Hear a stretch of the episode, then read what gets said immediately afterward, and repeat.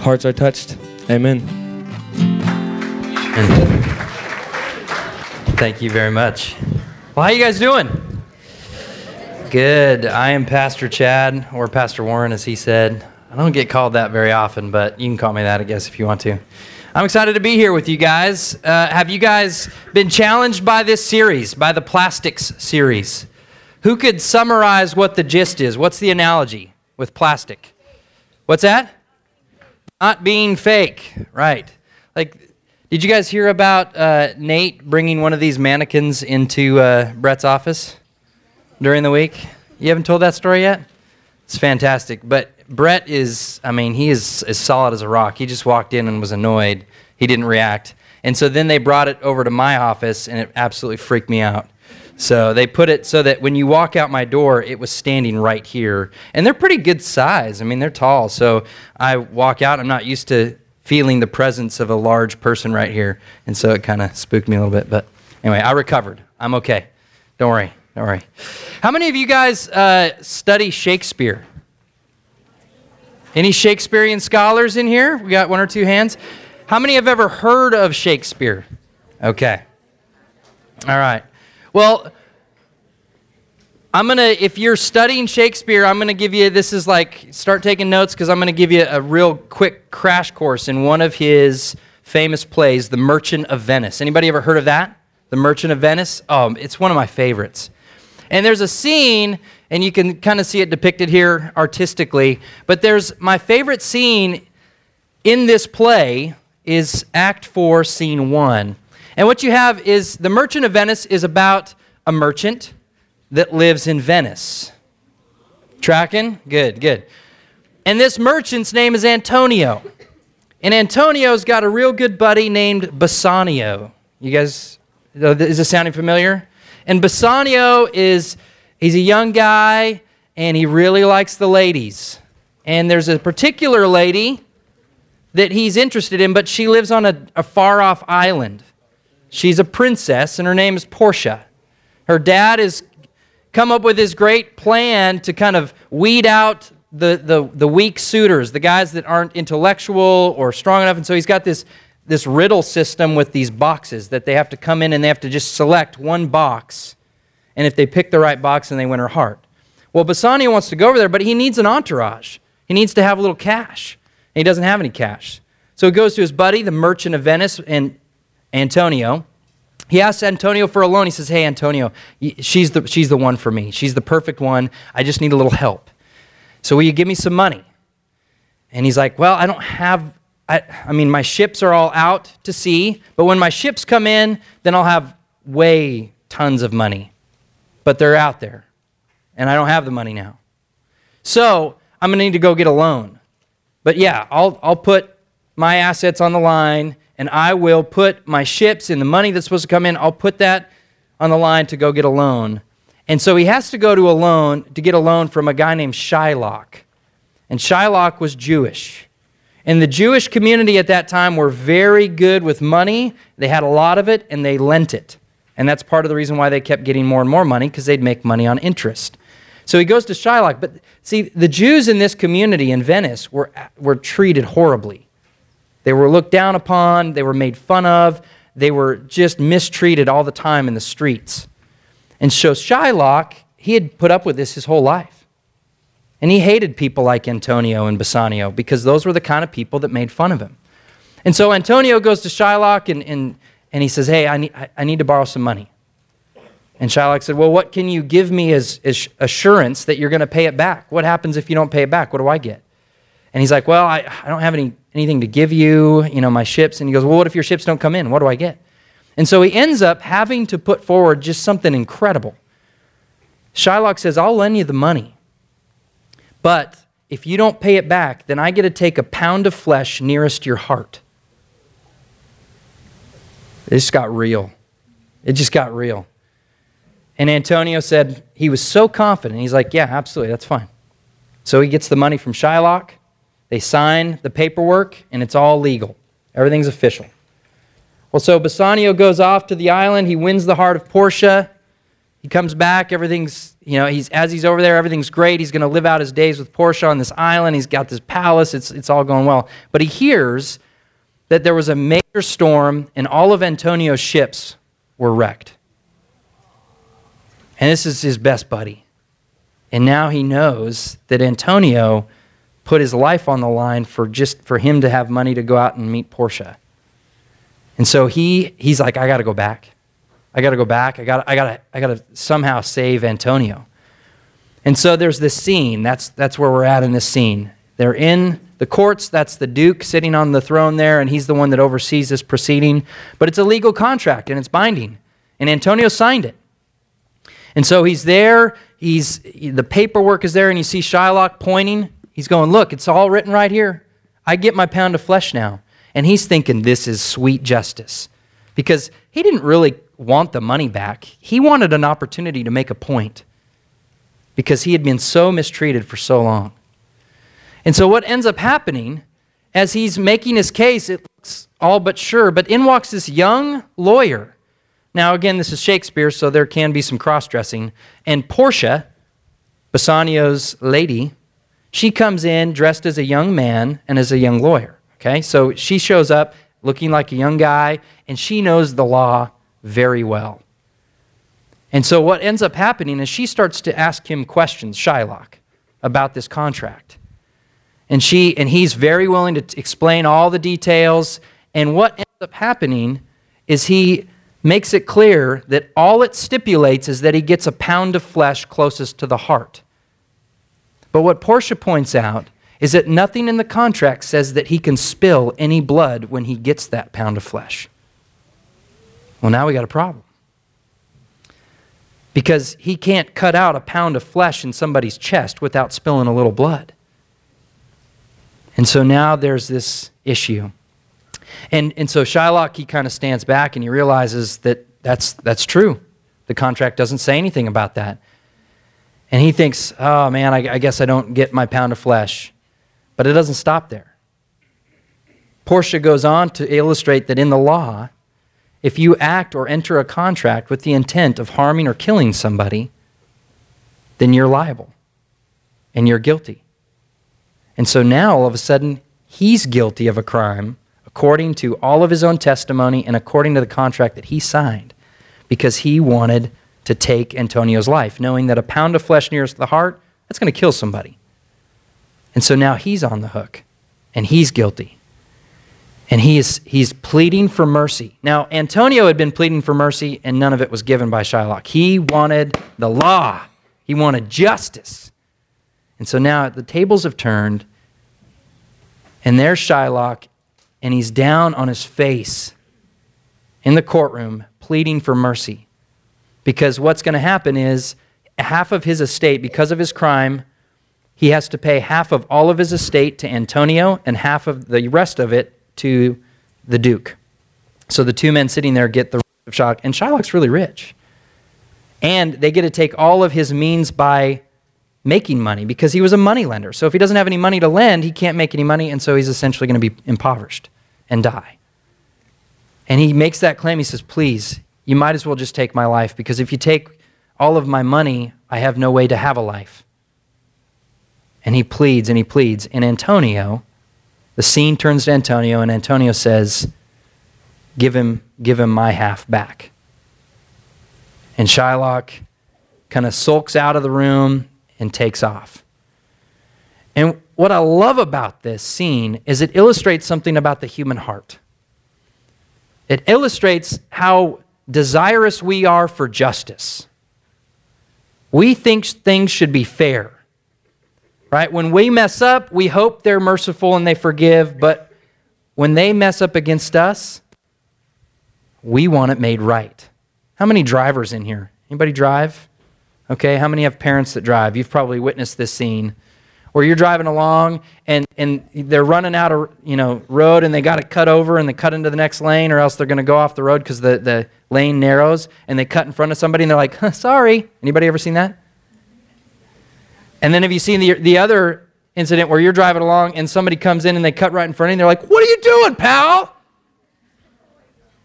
two different reactions same scenario you're just sitting in a different seat right? And that's, a, that's an illustration of our heart. We want justice. And when we misunderstand our own forgiveness, then we'll have a very conditional sense of how we should forgive others. When we don't understand how we've been forgiven, then we'll forgive under certain conditions. Depending on how bad something is or how they've wronged us, will determine whether or not they should be forgiven.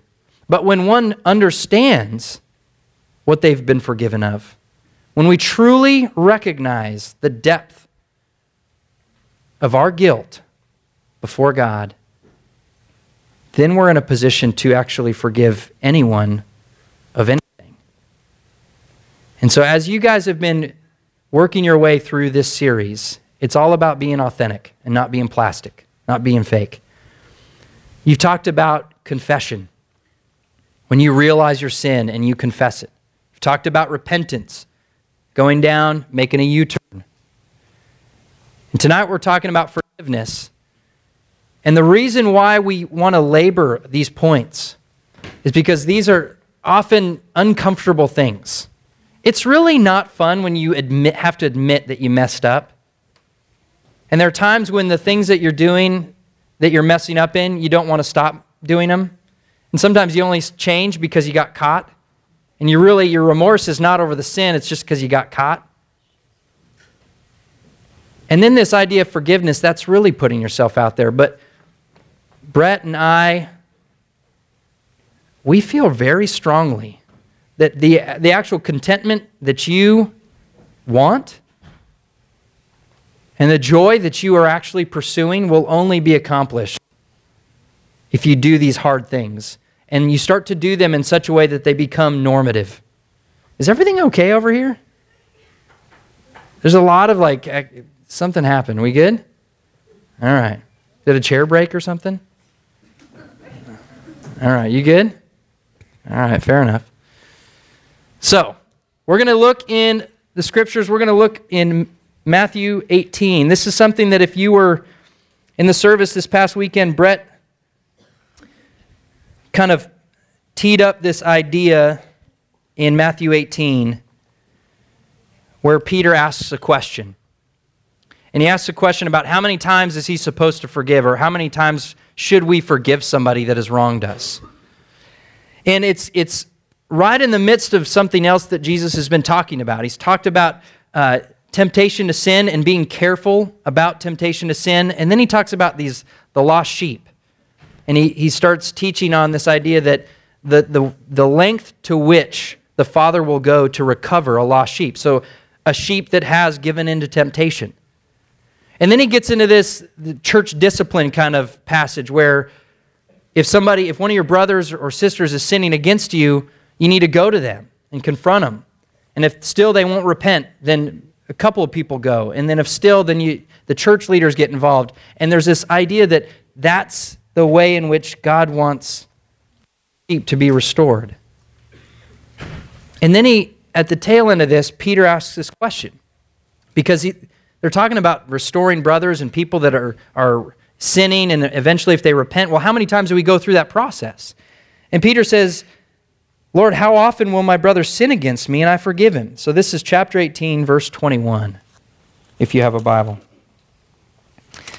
And he, he kind of offers up a suggestion. How many times? Is it seven? Is that, is that a good number? And if you heard Brett talk about it, that, that was really kind of Peter's, he's trying to overachieve at that point because it was normally considered three, four, maybe five times, but seven, that, that's pretty generous. And so Peter says, How many times? Seven? Thinking, Yeah, I'm, I'm pretty generous. And Jesus says, I do not say to you seven times, but 70 times seven. Some of yours may say 77 times, or some may say 70 times seven, meaning 490. But either way, the number isn't the key, right?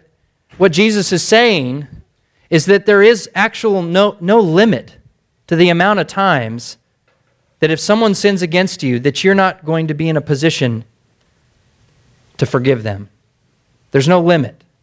And he drives it even further with a parable. And when Jesus tells parables, he's trying to confront and change attitudes and behavior in the people that are listening. And he draws very obvious extremes. And so we're going to see one here in this parable. He goes on to say in verse 23 Therefore, the kingdom of heaven may be compared to a king who wished to settle accounts with his servants. So you have a king and you have servants, and he's settling these financial accounts. They owe him money. When he began to settle, one was brought to him who owed him 10,000 talents. And since he could not pay, his master ordered him to be sold, and his wife and children and all that he had, and payment to be made. So the servant fell on his knees, imploring him, Have patience with me, and I will pay you everything. And out of pity for him, the master of the servant released him and forgave him the debt. So, just to give you some, some insight here, a talent is, is worth a lot of money in today's standards. In fact, this number, 10,000 talents, is equivalent to if you, how, many people have a job in here and get paid minimum wage? Okay, maybe you get more than minimum wage. Good for you.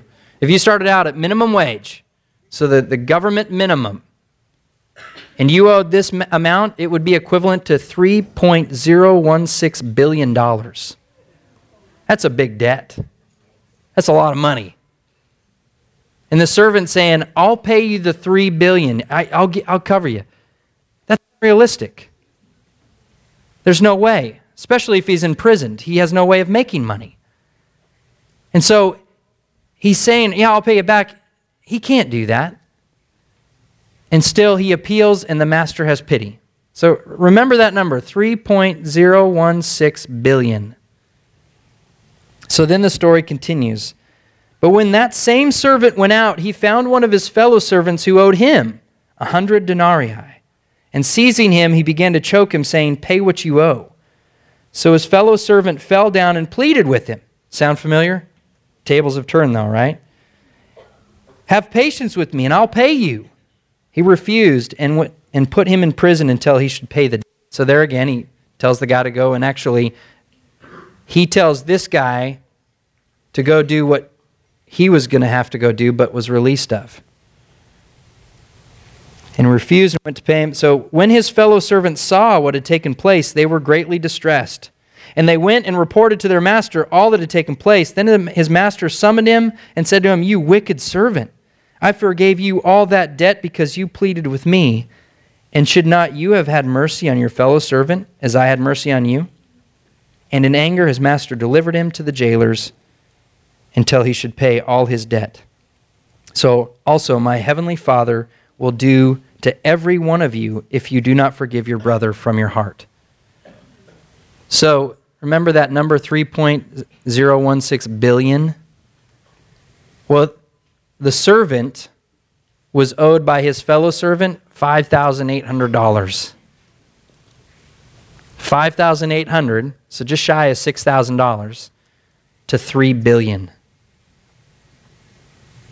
Jesus is making a very important point here.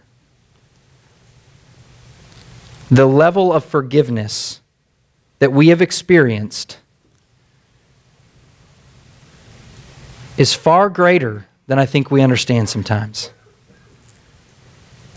Our heart and our posture towards God prior to Christ was far worse than this kind of debt of $3 billion no hopes of ever paying that back. And so we, we come to Christ and plead for mercy, and He gives it.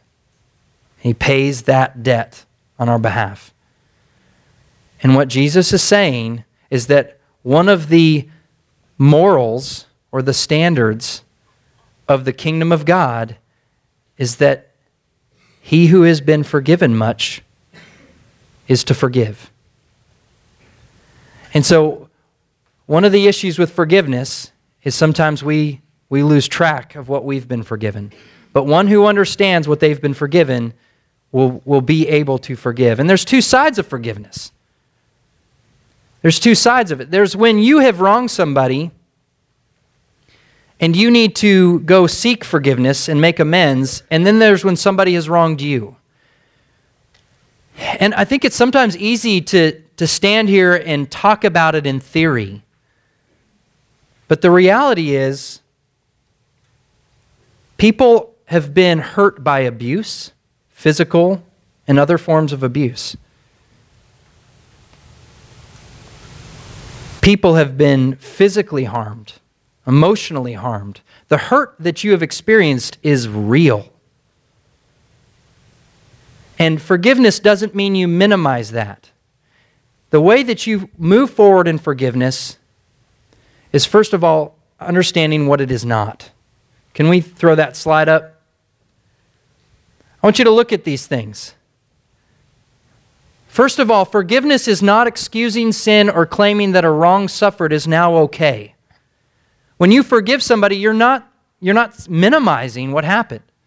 You're not excusing it and saying, oh, that wasn't really, it's okay. It's fine. That's not forgiveness. That's not what the Bible is saying that you do. So you don't excuse sin or claim that what is wrong is now okay. The second thing, forgiveness is not feeling freeing the guilty of a demand for justice. And I think that we're scared about that because we desire justice. And we think if I forgive, well, then somehow their justice isn't going to be done. They get off the hook. But it's clearly not that either.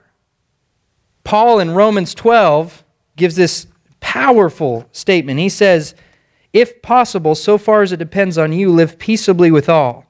Beloved, never avenge yourselves, but leave it to the wrath of God.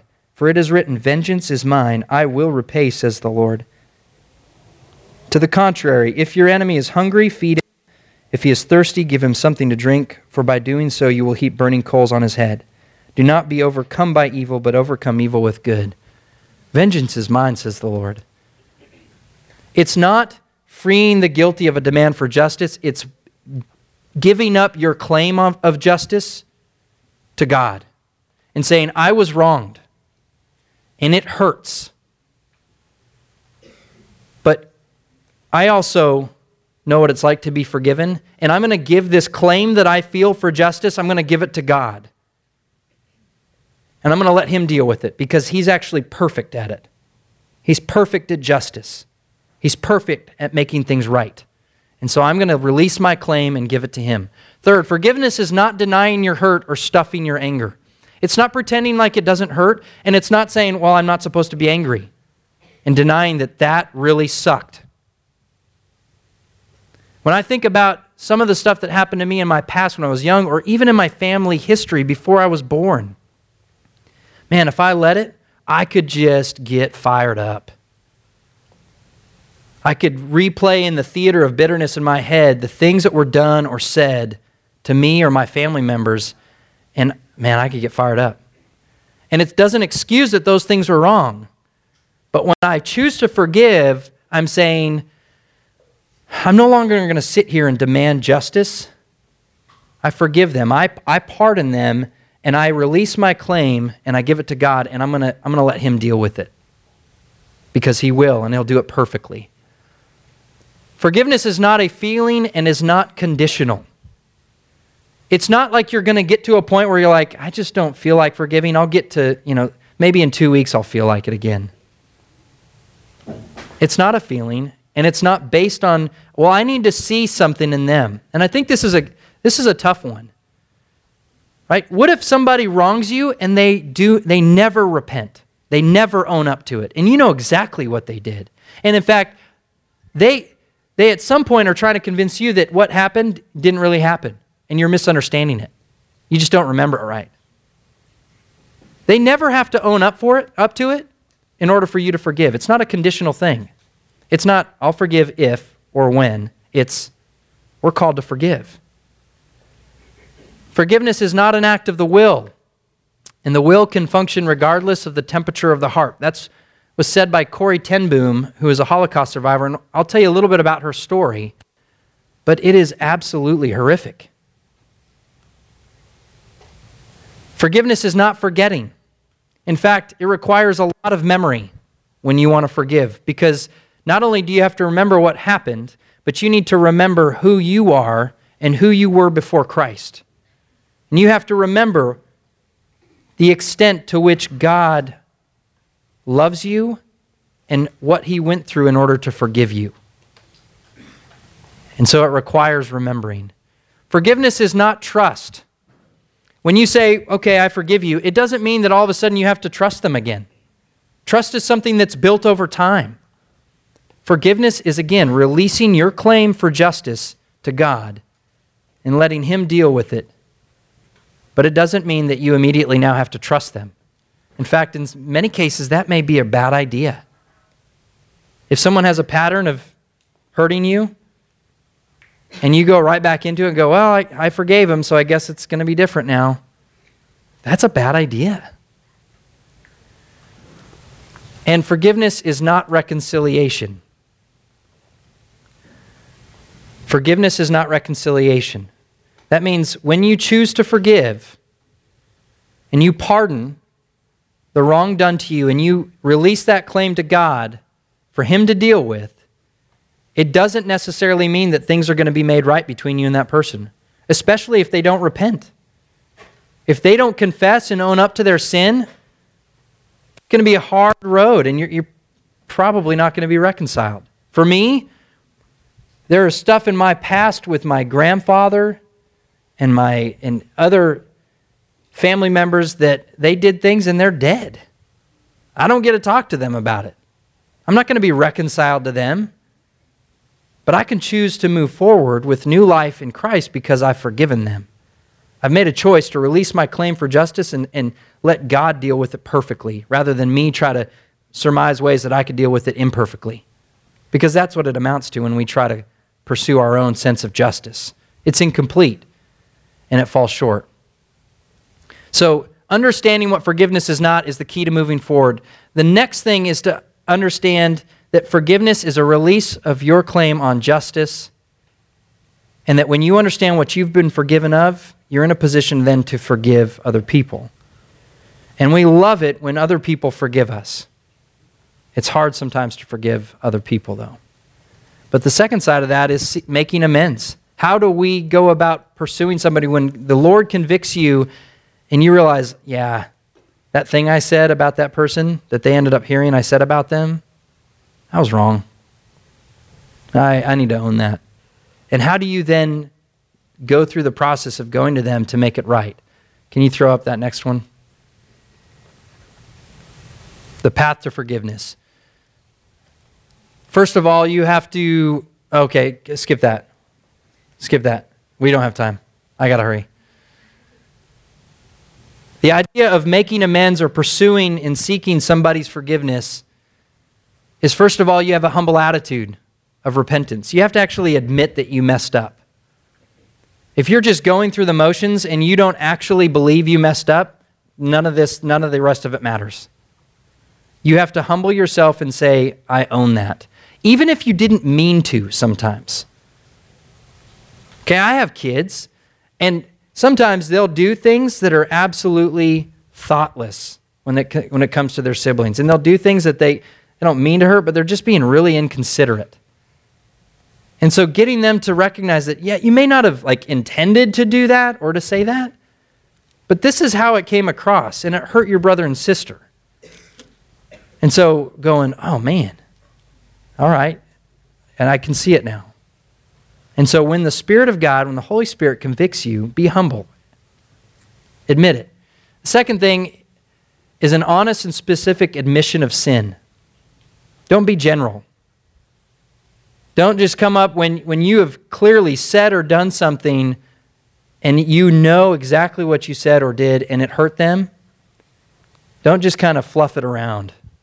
You know what I mean? Where, like, if you call someone a very specific name or thing, rather than going, hey, I'm sorry, uh, you know, to, I said that thing kind of like that. That's not it. They know what you said. You know what you said. Be specific and own it. An apology. Actually engage with them and, and ask for forgiveness. An apolo- apology is not, I'm sorry. it's, Will you forgive me? Don't say, I'm sorry, because sometimes it's like, I'm sorry I got caught, because now I have to do this thing, or I have to come to you and say, I'm sorry. Or I, I don't get to keep doing it because I got busted. And you're really remorseful because you got caught, not because you offended a holy God. So ask for forgiveness. The next one is a willingness to make resolution. So make it right. Be willing to make it right. If you broke something, be willing to pay it back. Pay for whatever it takes to make it right again. Six, readiness to share Christ. Every time we mess up, every time we sin against someone else, it's an opportunity to remind ourselves of the gospel and to express it again to them. Hey, I'm, I'm really sorry. And don't say that. Remember, don't say I'm sorry. But say, I messed up. And I, and I need you I need you to forgive me. Will you forgive me? And because I messed up, I realize that I'm a sinner in need of grace. And I'm so grateful for what Christ has done and what he continues to do in my life as I move forward. And so you're able to express Christ and to share Christ. And then try to identify ways that you can avoid sinning and hurting that person again. If it's a, if it's a personality component and you're like, I just, yeah, I, I don't think before I speak and I just kind of say whatever's on my mind, maybe have a friend that like pinches you or elbows you when you start on a tirade and they and you're like, "Oh, that's right. I'm about to say something stupid." Yeah. So, figure out steps that you can avoid that in the future. Okay. I uh, I need to land the plane here, Nate. Are you right? Yeah, I've really got to land the plane. 30 second story about Corrie ten Boom because it's a powerful story. She's 19 she it was she was 52 years old when she was imprisoned into a World War II um, camp. She wasn't Jewish, but her family had been harboring Jews in the Netherlands. And so she was captured along with her family and taken to a, multiple different camps. Her father ended up dying shortly after their arrest. Her brother ended up contracting tuberculosis and dying, and her and her sister were kept together, but they would travel from camp to camp. And they were moved around to different prisoner camps. And eventually, her sister would die. And then she was actually let out on a clerical error. She was let out of prison because someone made a mistake on a piece of paper, and she was released. Two weeks later, all of the women in that camp that were her age were, were killed. And so she ends up getting out and she commits her life to telling people about the grace of God, about the life that comes through Jesus Christ. And she's in Germany after the war, and she's there to preach about God's forgiveness. And at this meeting, she looks up and she sees one of the prisoners, or the, the guards of one of the camps that she was in. And it was a camp where she was absolutely humiliated they would strip her and all the women, and they'd make them walk and parade in front of the guards. And there's this guy, then she recognizes him. She sees his, his prisoner or his guard cap, brown coat, and he comes forward at the end of the service, and he doesn't recognize her, but she recognizes him. But he reaches out and he asks her for forgiveness after she just got done preaching about forgiveness.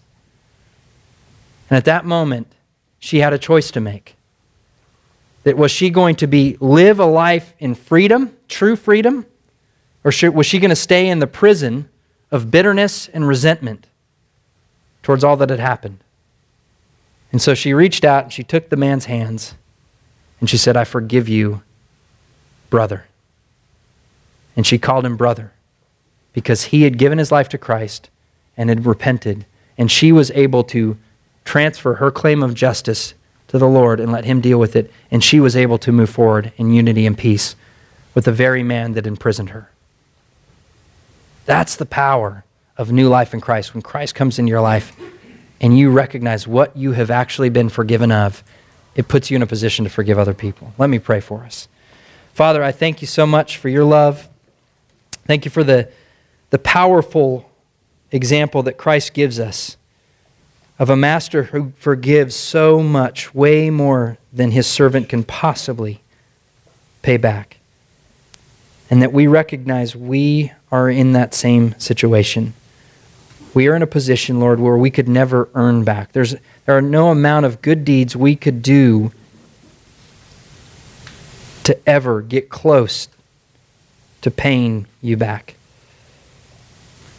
And I pray that we would not be like that servant that turns around and when somebody has wronged us or hurt us, that we would be stingy with the same forgiveness you've given us, but that we would be willing to forgive, to trust your ways, which are much higher than our ways, and walk